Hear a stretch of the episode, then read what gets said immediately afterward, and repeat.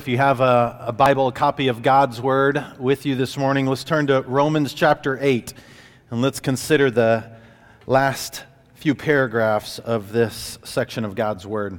I'm going to read it for us and ask the Lord uh, to help us know, uh, but also help us to be sure of these things. Romans chapter 8, verse 28.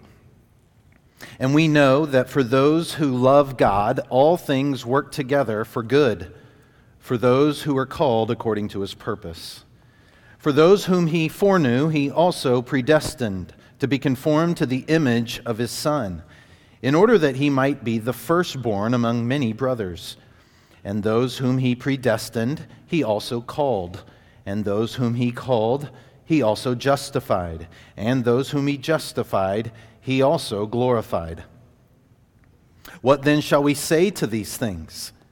If God is for us, who can be against us? He who did not spare his own son, but gave him up for us all, how will he not also with him graciously give us all things? Who shall bring any charge against God's elect? It is God who justifies. Who is to condemn? Christ Jesus is the one who died. More than that, who was raised, who is at the right hand of God, who indeed is interceding for us. Who shall separate us from the love of Christ? Shall tribulation or distress or persecution or famine or nakedness or danger or sword? As it is written, For your sake we were all being killed all the day long. We are regarded as sheep to be slaughtered. No. In all these things, we are more than conquerors through him who loved us. For I am sure that neither death nor life, nor angels, nor rulers, nor things present, nor things to come, nor powers, nor height, nor depth, nor anything else in all creation will be able to separate us from the love of God in Christ Jesus our Lord. Would you bow your heads and pray with me one more time? Father, I ask, as Paul said, we know this and we are sure of this, that you, God, would help us to know this and be assured of this this morning. Whether that be us who call ourselves Christians, who need to be reminded of what we know to be true so that we will be sure, or whether it be someone who is gathered together with us this morning who does not know you as their Father, who does not know Christ as their Savior, that they would know what you do for your children in salvation and that they would be assured that nothing that they do could separate them from your love. So, God, save. And God, sanctify. To the point that we are all glorified with you in heaven. We ask and pray in Jesus' name. Amen. Amen.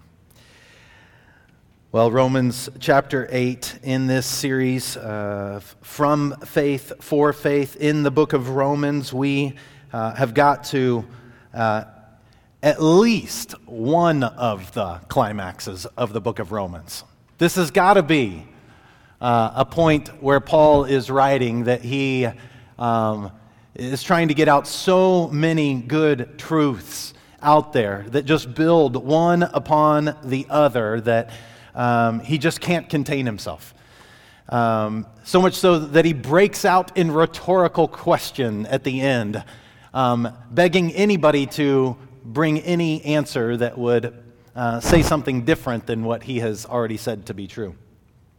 Uh, and while he asks these rhetorical questions, um, and in his day he guessed at some of the answers that may have been thrown at him, we find ourselves in a moment of time that I don't think is all too different from Paul's uh, day and time, in that uh, the idea of a prosperity gospel.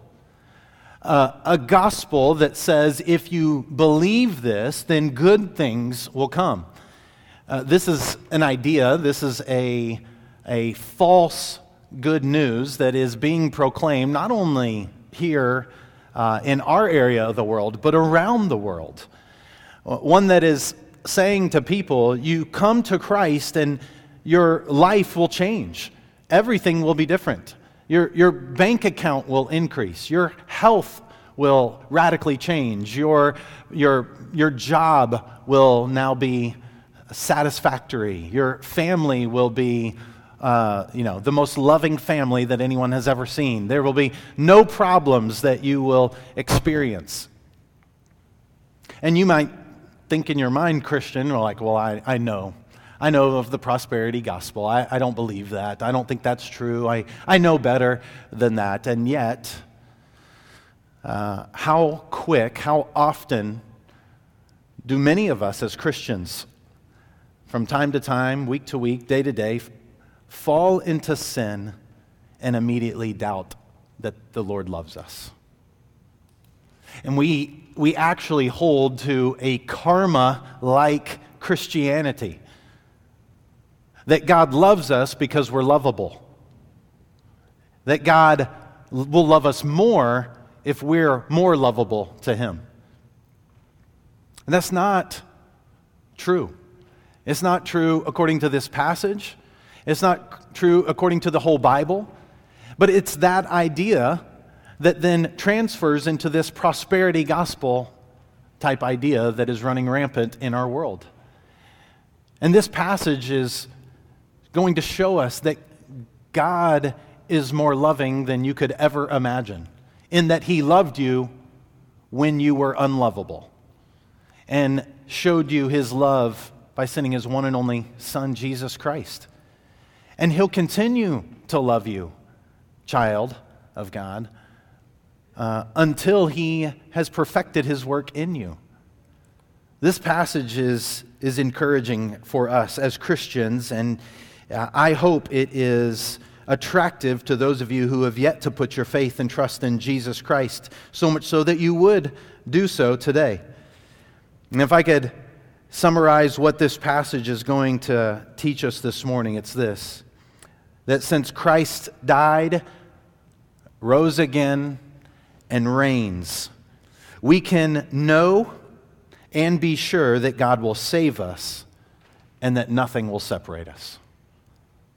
Since Christ died, rose, and reigns, we know and can be sure that God will save us and nothing will separate us. If you're taking notes this morning, I'd love for you to write these things down. Under the title of If God is for Us, I want you to note this first in verses 28 through 30. And that is that as God's children, that part's important. As God's children, we know God works all things to save us. We know, as God's children, that God works all things to save us. Romans 8:28 has got to be it's got to be one of the most misused verses in all of the Bible. Let me read it again. And we know that for those who love God, all things work together for good for those who are called according to his purpose. Oh, brother, sister, please, when we are done with our text this morning, please do not use this out of context and say to a brother or sister who are suffering and experiencing hardship in the life, to say, hey, don't, don't worry, God is going to work that for good, and tomorrow will be different. Next week will be better. Next year, you can't even imagine. That may not be true. It hasn't been true for Christians throughout all of history. It's not true for some Christians uh, around the world. So let that not be true. Let's make sure we know what Paul is, is saying in these verses, especially in the, the context of all of Romans 8, but also in the, the context of the entire book of Romans. He says, And we know. We know. Not everyone knows, but we know. There's a special group of people here that, that Paul is talking about. He included himself into this group uh, back in verse 12. So then, brothers, we are debtors. He would go on to say that we are sons, that we are children of God. Just before verse 28, he said that we were saints, called according to his purpose. Paul is talking about a specific group of people here. Everyone doesn't know this, but we know this. And the we is children of God. That's why I put that category there just before the, that, that subpoint there. That as children of God, we know that God works all things to save us. Paul, with the saints in Rome, he says, We know that for those who love God, let me just say the we, specifically meaning saints, is um, shown us in two other phrases in this one verse. Not only does the we go backwards and show us who he's talking about, but he says, For those who love God. And we know from the rest of the Bible that those who love God are those who have previously been loved by God. No one loves God apart from God loving them first. We love because He first loved us. And so, this is whatever Paul is saying, it's true for the we, it's true for those who love God, and it's also true, second part of verse 28, for those who are called according to his purpose. So the we are those who love God. The we are those who have been called according to his purpose. And what is it that the we know? They know um, that all things work together for good. Couple things. All things. Uh, all things, good, bad, or ugly, God will work together for our good. And we can't just say that it's the good things that God will work together for our good because Paul has not been talking about good things. The previous section, if you weren't here a couple weeks ago, was about the groanings of all creation. Not only the groanings of all creation, but the, the increased groanings of God's children who are longing for and waiting for adoption as God's children. That there are groanings.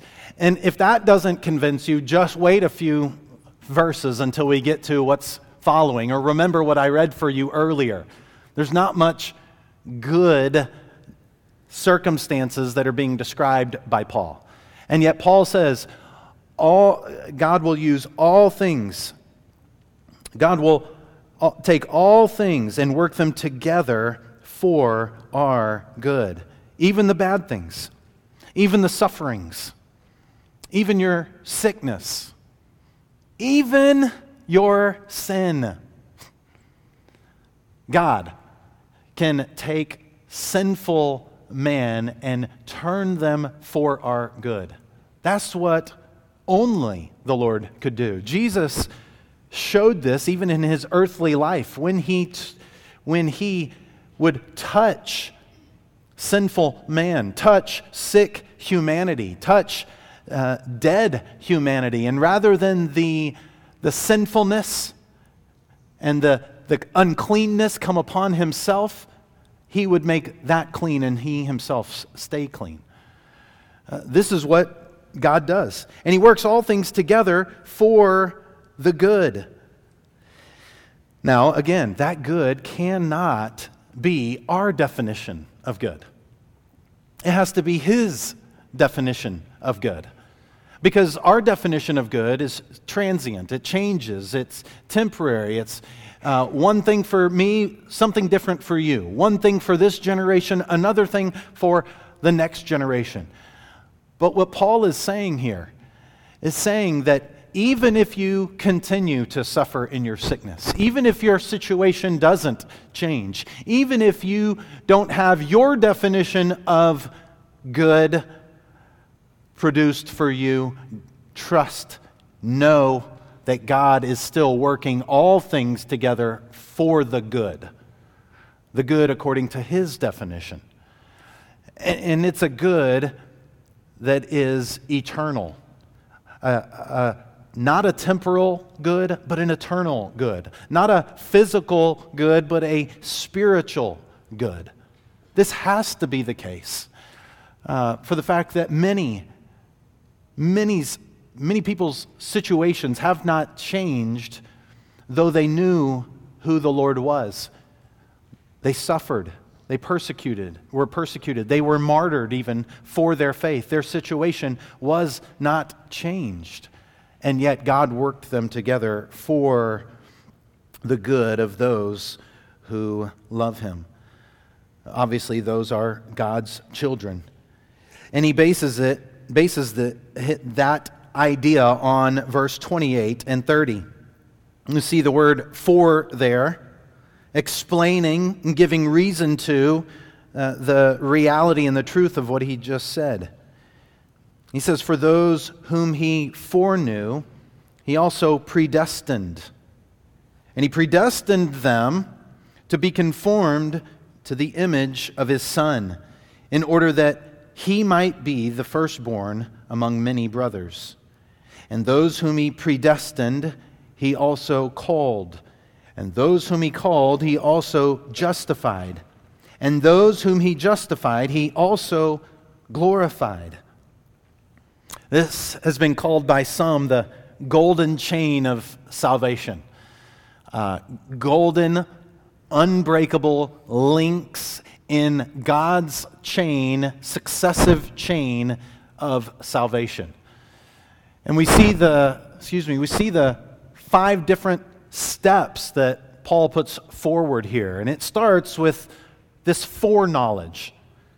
And each one leads to the other, and, and they have to, because each one is followed by. And those whom he did that to, he also did this to. So, what's true um, of the last must have been declared to be and made to be true of the first.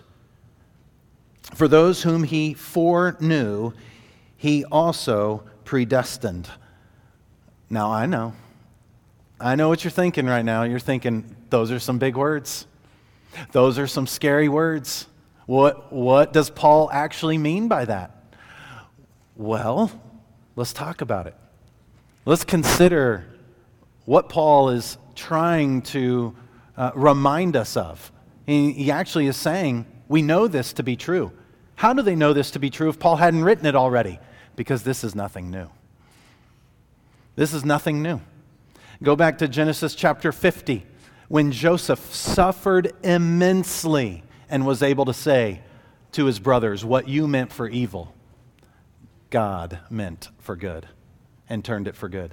Even from the same book, the same prophet that Graham read for us this morning, another verse taken out of context in, in Jeremiah, where God says, You know the plans I have for you plans to prosper you, not to harm you. It's those types of words, it's that type of um, knowledge, foreknowledge, that has been um, declared throughout the entire Bible. And Paul is just recalling them to remember what they know from the Old Testament, because the New Testament was literally being written at this moment. And so he reminds them of what they know, and that is that uh, for those whom he foreknew, that there is an assumption that God foreknew certain people. Now, yes, come on, big view of God here in this church. Uh, God foreknew everyone, right? Uh, in, in one sense, He foreknew and foreknows everything and everyone. But that can't be what he's talking about here. Even though he does foreknow everyone and everything, that can't be what he's talking about here because that specific group that he foreknew, he also predestined, and he also called, and he also justified, and he also glorified. So, this group that he foreknew is a specific group. It's a specific group of people whom he knew in a special way before the foundation of the world. Before he said, Let there be light, he knew.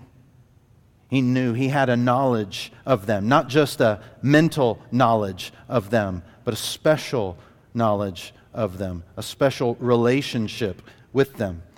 And it, in that group that he foreknew before the foundation of the world, he also predestined. He destined them before it actually happened for something to happen. And what was that? He predestined them to be conformed to the image of his Son, in order that he, that is Jesus, might be the firstborn among many brothers. He destined, he predestined those whom he foreknew to be sons, to be children. This is one of the amazing things, and this is not new. Again, God in the Old Testament chose Abraham among all the people of the world to display his glory, to save, to show his specific love to. He chose Abraham to become a people whom he might specifically um, relate to specially and show his love to in that way.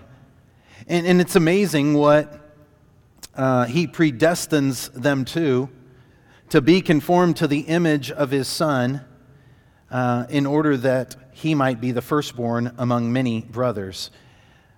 I think what Paul is getting at here as well, not only because of the, the context of what we're seeing in Romans chapter 8 of the groaning and the sufferings and the, the suffering and the persecution that's to come afterwards. But let us consider the, the image of his son, Jesus Christ, and his time here on the earth. Was it not a life of suffering? Was it not, in fact, his suffering that brought about our adoption as sons. And if God foreknew us to be sons and predestined us to be sons and to be conformed into the image of his son, why would we think that it would be anything else than the suffering that Christ himself, the very Son of God, experienced himself? Why do we think that we would get to experience something better than Christ himself experienced? Jesus himself said to those who would follow him to take up their cross and to deny themselves and to follow him. We have, have to realize that as children of God, God's desire is that we look like his firstborn and only son, that we would look like Christ. And the only way that we're going to look like Christ is if we suffer like Christ. To because we'll then have to trust the Lord like Christ did. And we'll be depending upon His strength and not our own strength in those moments. But this then is just the second link of that golden chain of salvation in, in these verses. He foreknew a group, and that same group he predestined. He predestined them to be conformed to the image of his Son. Um, hinting at even that Jesus, who was the firstborn from the dead, that we too, as God's children, though we die, might live again with resurrected bodies like Jesus Christ. And he goes on in verse 30 and those whom he predestined, he also called. Now, this calling is got to be special as well. Now, as a pastor, as a preacher and you as a Christian, the New Testament makes, New Testament makes it abundantly clear that we're to call all people to repent and believe in Christ. Uh, that as a pastor, it's my responsibility to not assume your, your repentance and faith or another's repentance and faith, and yet to call all who are gathering here today and to call anyone who would give me a moment of time to, to share the gospel with them, to invite them to repent and believe. It's, it's our job to call all. This is why we pray for the nations every single Sunday. This is why we pray uh, for other churches to, to do the same, to call all people. This is why, as James read in Revelation chapter 7, there will be people from every tribe, every tongue, every language.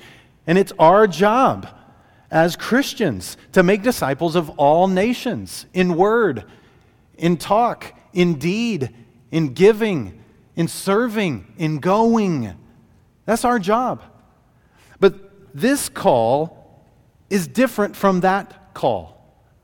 We'll, we'll get to our responsibility to call people to repent and believe in chapter 10. This is God's call, and it is effective. Because those whom He calls, He justifies. There is no one that God effectually calls that is not justified and saved. When God foreknows and predestines and calls, he will justify them. And so when Paul is writing of this, this um, growing building blocks on top of one another, this, this order of salvation, if you will, he's saying that those whom he predestined, he also called. That God has a effectual call on individuals' lives that all are called by the gospel to repent and believe, but that there are some who he specifically calls. Jesus makes this clear in John chapter 6, a great passage that describes this idea uh, and says that all who come to me have first been drawn by the Father. C.S. Lewis would talk about how, though he called out to the Lord, he realized first that God had been calling out to him. And so, yes, we call out to the Lord. We repent and believe, but it is the Lord who calls. And not only that, but those whom he called, he also justified. Paul's spoken much already about justification. And so we don't need to belabor that point. We can just go back and read some of what we have read earlier in the book of Romans. But justified, nevertheless, means to be declared righteous before God. And everyone God calls effectually, he declares righteous before himself because of the righteousness of Jesus Christ and the substitutionary atonement that happened on the cross. Everyone God calls he justifies before himself. He declares them righteous. And that would be enough. But remember, this is true of those who are God's children. He went above justification, and we could add to that, uh, Paul chose not to, but we could add uh, above that those that he adopted, and those whom he sanctified, and those whom are persevering. But he assumes all of those realities in between justification and goes straight to the very final stage and says, Those whom he justifies, he also glorified. Now, let's just think about the order of these things foreknowledge, past predestined, what you think? Past. Uh, called, well, for those of us at least now, past. Justified. When does that happen? At the moment we've been regenerated and converted to Christ in the past. Glorified. Future, right? That is yet to happen for those of us who are still alive on this earth, who have repented and believed in Christ. And yet, Paul says it's as sure as if it was in the past, already accomplished. He puts it in the past tense. He says, even though it hasn't happened yet, it's as sure as if it already happened, because this chain will not be broken. If you've been called by God to repentance and faith and have followed thus, have been justified by God and given His Spirit as a seal and a guarantee of that, you can know beyond a shadow of doubt that you will also be glorified. That God will finish the work that He began in you. This is the, what the author of Hebrews wrote about, wrote about Jesus. He who began a good work will finish it to its completion. Him, the author and perfecter of our faith. And so, God, through the Apostle Paul, is helping us to know something. The Romans needed to know what they knew from their Old Testament scriptures. We have the blessing and privilege of not only having the Old Testament, but also the New Testament. That includes the revelation of Jesus Christ, who is the Son of God, the firstborn from the dead. That all of these things are as good as done for those of us who have been foreknown and predestined and called and justified, we too know that we will also be glorified. If you're a child of God, know that this morning. Rest in that this morning. Rest in it tomorrow when you're groaning because all creation is groaning. Rest in that later this year when you face some sort of persecution for calling yourself a Christian or for acting in Christian principle. Remember this. He who began this work will also finish this work in you. We will also be glorified in him. And yet, though we see God's sovereign hand over salvation so clearly in this passage, this does not negate our responsibility. It does not negate uh, our part in this.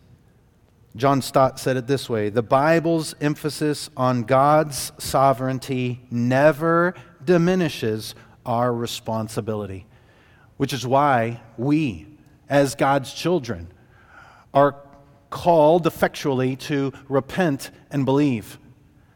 And if you've yet to repent and believe, you do not have this knowledge and assurance of your salvation. And yet, the Lord is, I hope, using me and using our church to draw you to Himself, to call you to repent and believe in the Lord Jesus Christ, who alone makes these things true. It's our responsibility not only to repent and believe ourselves, but to call others to repent and believe. God has chosen, sovereign over all these things, but He's also chosen to use us. Just as He used His one and only Son, He chooses to use His adopted sons and daughters to bring this about in the lives of others. So we need to remember that. But secondly, not only do we know that God will work all things together to save us, we are also sure. We are sure that nothing in all creation can separate us. If God is the one who saved us, we can't do anything to separate us. If we didn't do anything to save ourselves, why do we think we could do anything to unsave ourselves? And if God has overcome even death, why do we think that anything less than that would be able to separate us from the love of God? This is important, especially for the Romans who are reading it, because just years and decades away, Christians will be lighted on fire on poles to light the parties of the upper class. The sufferings and the persecutions that Paul has already experienced himself and will continue to experience after he writes this. He knows that this is the reality, the likely reality for the Roman Christians in the first century. And likely the, um, the reality for most Christians throughout most of the history of the world. We happen to live in a, a small part of humanity in a small season of time when Christianity has been looked upon favorably. But don't think that will last for forever. Don't think that's true around the rest of the world. These words are helpful reminders, especially for those around the world who are experiencing this type of suffering and those of us who will live long enough. It's not a matter of will we, but live long enough to experience this type of suffering that's coming. We are sure, as God's children, that nothing in all creation will be able to separate us. He proves this by asking rhetorical questions that have no good answers. Your teachers might tell you opposite kids that there's no bad answers, and Paul is actually saying the opposite. There's plenty. There's no good. There's no good answers to this. Uh, there's only bad answers to this. What then shall we say to these things? Which things? These things of this, this sovereign salvation that the Lord is accomplishing. If God is for us, who can be against us? Let's just compare, he says. Earlier, he said, the sufferings of this present time are not worth comparing to the glory that is to be revealed to us.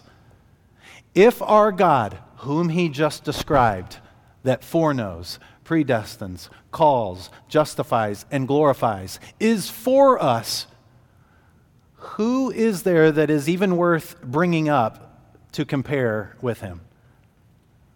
Who could be against us that the Lord couldn't overcome and show his power over?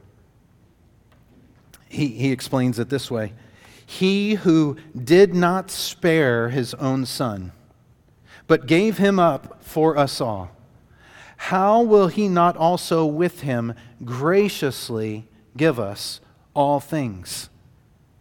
If this God who is for us gave up the most priceless treasure that he had, his very own son, why do we, in a moment of suffering or in a moment of um, temptation or even the, in a moment after sin, doubt that the Lord would give us all good things, all things to help us continue in our salvation, to grow in our sanctification. Why do we doubt? Why do we doubt that the Lord doesn't have in store for us? Again, going back to his definition of good, not our definition, but has everything in store to be able to give, uh, give us whatever we need for the good and He'll do it graciously. Even though we don't deserve it, He'll still give it. Even though we haven't earned it, He still is ready to gift it to us. Who shall bring any charge against God's elect? On this earth, there's plenty of charges brought against you as a Christian. Plenty of charges brought against you as just a human, as an individual. Who's to bring any charge against God's elect? There's been a lot of God's elect who have been charged before rulers and authorities and condemned wrongly. Paul's not talking, though, about an earthly court. He's not saying that there won't be people who won't condemn you. here on this earth. He's not saying that there won't be people who won't bring charges against you on this earth. He's not saying that there won't be people that won't accuse you on this earth. He's saying there is no one in heaven or on earth that will ever be able to condemn you in the court of heaven.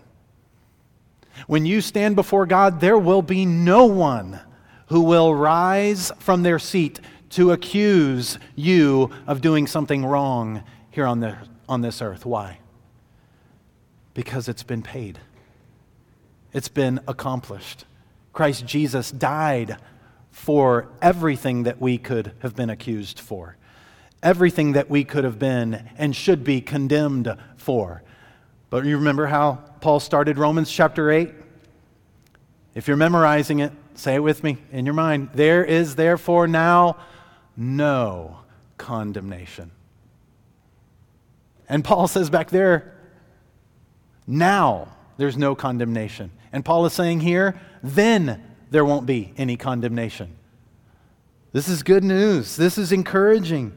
This gives us assurance in, the, in, in our hearts and in our minds when we're so prone to doubt and worry. Who shall bring any charge against God's elect? No one. It is God who justifies. Remember, he already mentioned that word in that golden chain of salvation. Who is to condemn? No one. Christ Jesus is the one who died. More than that, Paul says, who was raised, who is at the right hand of God, who is indeed interceding for us. This is where I get that part of the original sentence I gave you earlier that since Christ died, but not just died, he rose. But he didn't just rise, he ascended. Since Christ died, since he rose, since he ascended, we know that God will save us. And we have assurance that nothing can separate us. Now, if Jesus were died on the cross and were still in the tomb, we would not have solid knowledge of these things, would we? If his disciples and more than 500 others didn't see Jesus resurrected from the grave that he was buried in, um, if they didn't see him ascend into the heavens and hear the angels say, What are you looking at? He's gonna come back. Didn't he already tell you this? If those things hadn't happened, then we wouldn't have this assurance. But Paul is basing his knowledge and his assurance on the fact that Christ did die, on the fact that Christ had been raised, on the fact that Christ had ascended. Paul himself was a witness to it. He who was condemning, he who was accusing, he who was causing suffering, he who was persecuting, was on the road to Damascus to do more of that. And the crucified, risen, and ascended Savior came down from heaven to reveal himself to Paul. Paul has great confidence in these things, and he's passing them on to the church in Rome, who will experience the same sufferings that he's experienced on his missionary journeys, the same sufferings he will experience in Rome himself. And we have this assurance that Jesus, who ascended to the right hand of God, is interceding for us. He is mediating on our behalf before God the Father. He is pleading our case daily before the Father. Not only is the Spirit interceding to the Father for you when you don't have words, Christ Himself, as mediator, is interceding before the Father when uh, people of this earth might accuse you, when Satan himself might accuse you, when your own heart might accuse you and condemn you. Christ Jesus is interceding on your behalf, praying that you would know these things to be true, that you would have the assurance that these things are true. Verse 35 Who shall separate us from the love of Christ? And then he begins a list. Shall tribulation or distress or persecution or famine or nakedness or danger or sword? He could go on, and he will go on in a bit, but he stops short there and he quotes from his Bible in Psalm chapter 44, verse 22. He quotes a, a song, one verse of an entire song, bringing uh, reference to mind of the entire psalm itself, a psalm in which the psalmist, on behalf of Israel, says, Why are we suffering, God? And maybe I could interject and say that the psalmist probably thought, Yeah, there were times when we denied you and we didn't follow you and we didn't walk by faith, but this is not one of them, Lord, in Psalm 44. The psalmist says, We haven't done anything wrong. We haven't turned from you. In fact, we've been following you faithfully and we're still being persecuted. Yet, Paul quotes Psalm 44, verse 22. Yet, for your sake, emphatically, for your sake, God, we are being killed all the day long. We are regarded as sheep to be slaughtered. We've got to go back to what we learned in verse 28 that we know that for those who love God, tribulation, distress, persecution, famine, nakedness, danger, and sword will work together for good for those who love Christ Jesus. We have this assurance. God is using these things for His sake, for His glory, for our good, and for others' salvation, which is why He summarizes in verse 37 No, in all these things, in all these things, we are more than conquerors through Him who loved us. We're not just going to squeak by in these things here on this earth. When we get to heaven, we will receive the victor's crown and we'll see that we are more than conquerors in these things because of Christ Jesus, who first conquered all sin and all death and began the reverse of the curse. In all these things, we are more than conquerors through him who loved us. Here's where I get the language from our second point. For I am sure. Paul writes in the perfect tense.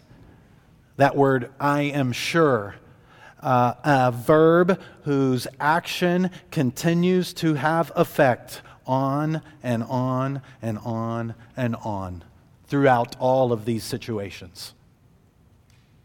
Can you say this?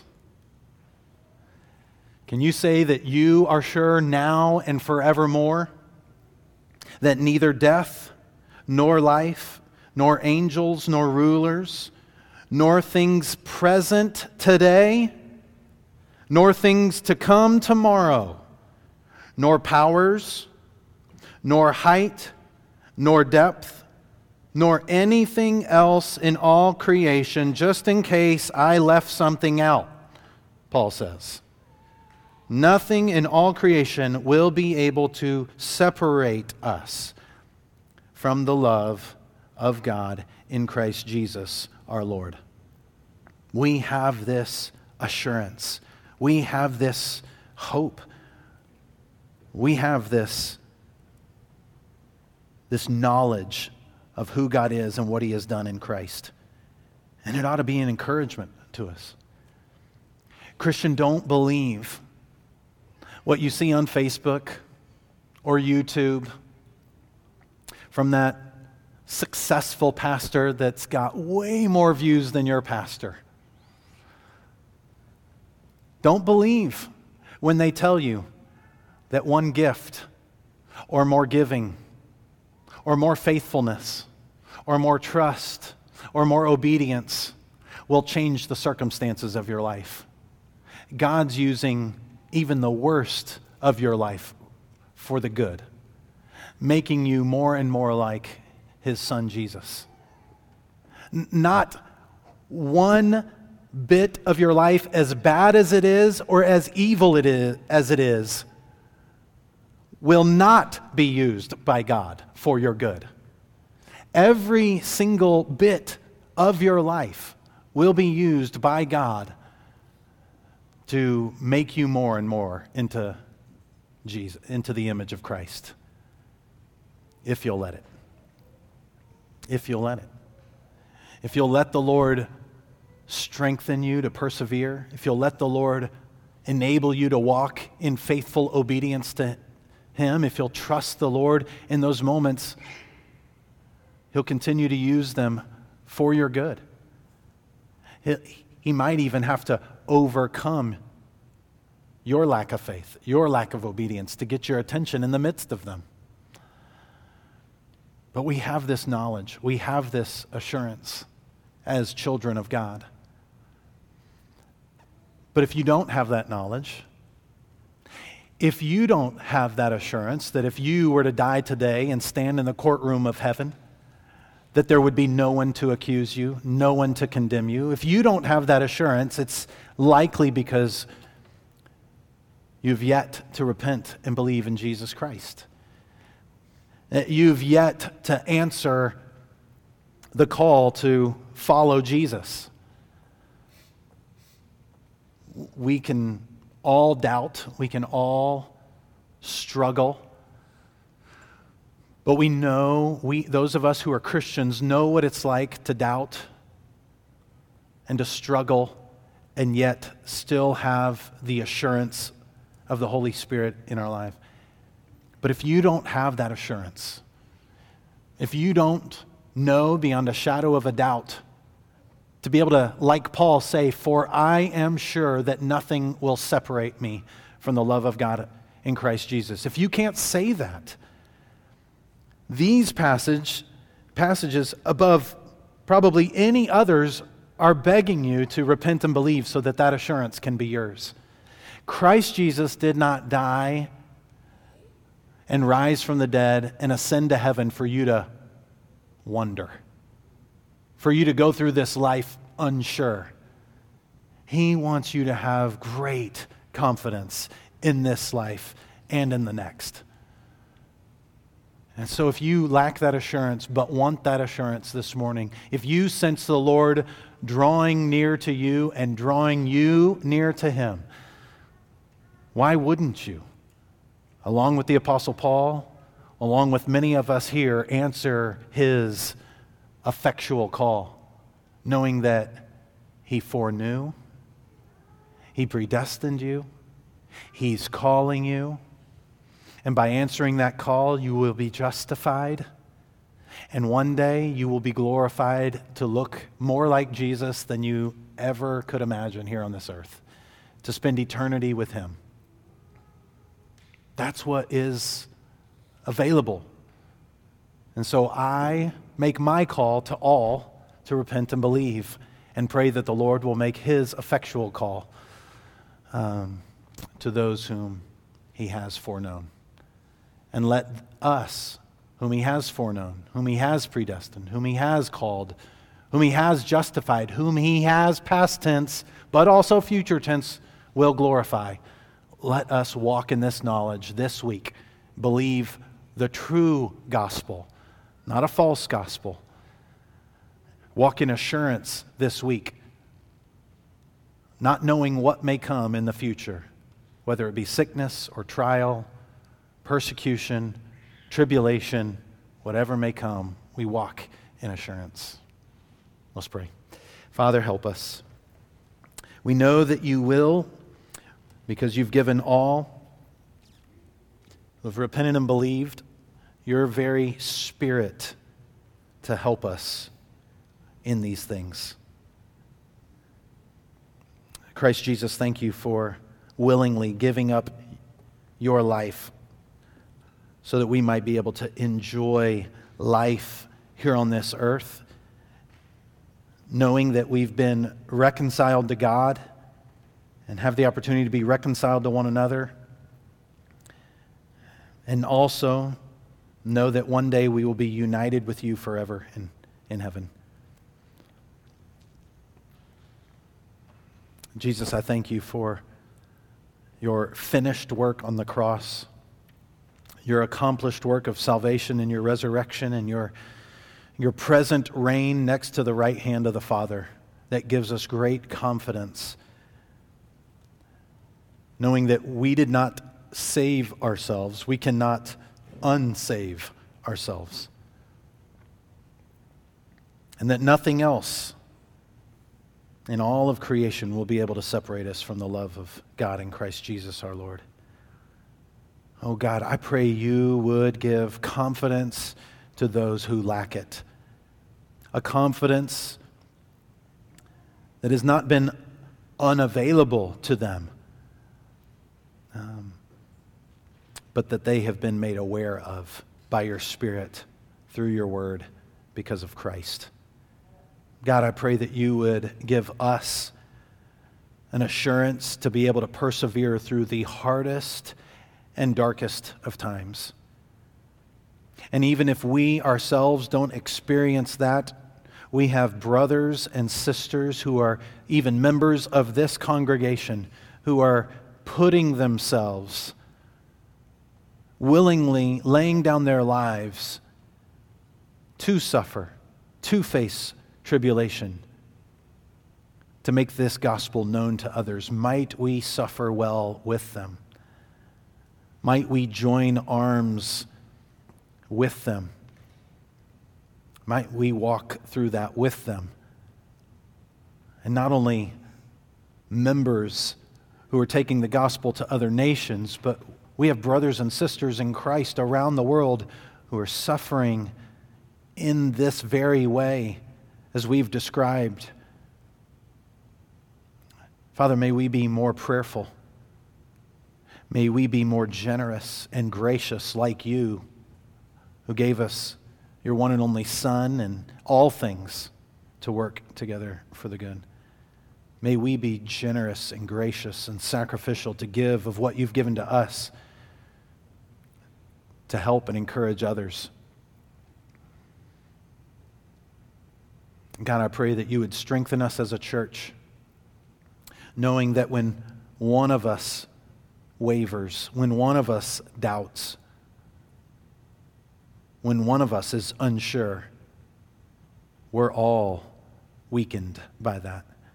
So, God, let us help one another in accordance with the word, with the help of your Holy Spirit. May we, as your church, shine brightly in the knowledge and surety of our salvation because of who you are and what you've done uh, in the death and resurrection of Jesus Christ and the gift of the Holy Spirit. We pray. In Jesus' name, amen.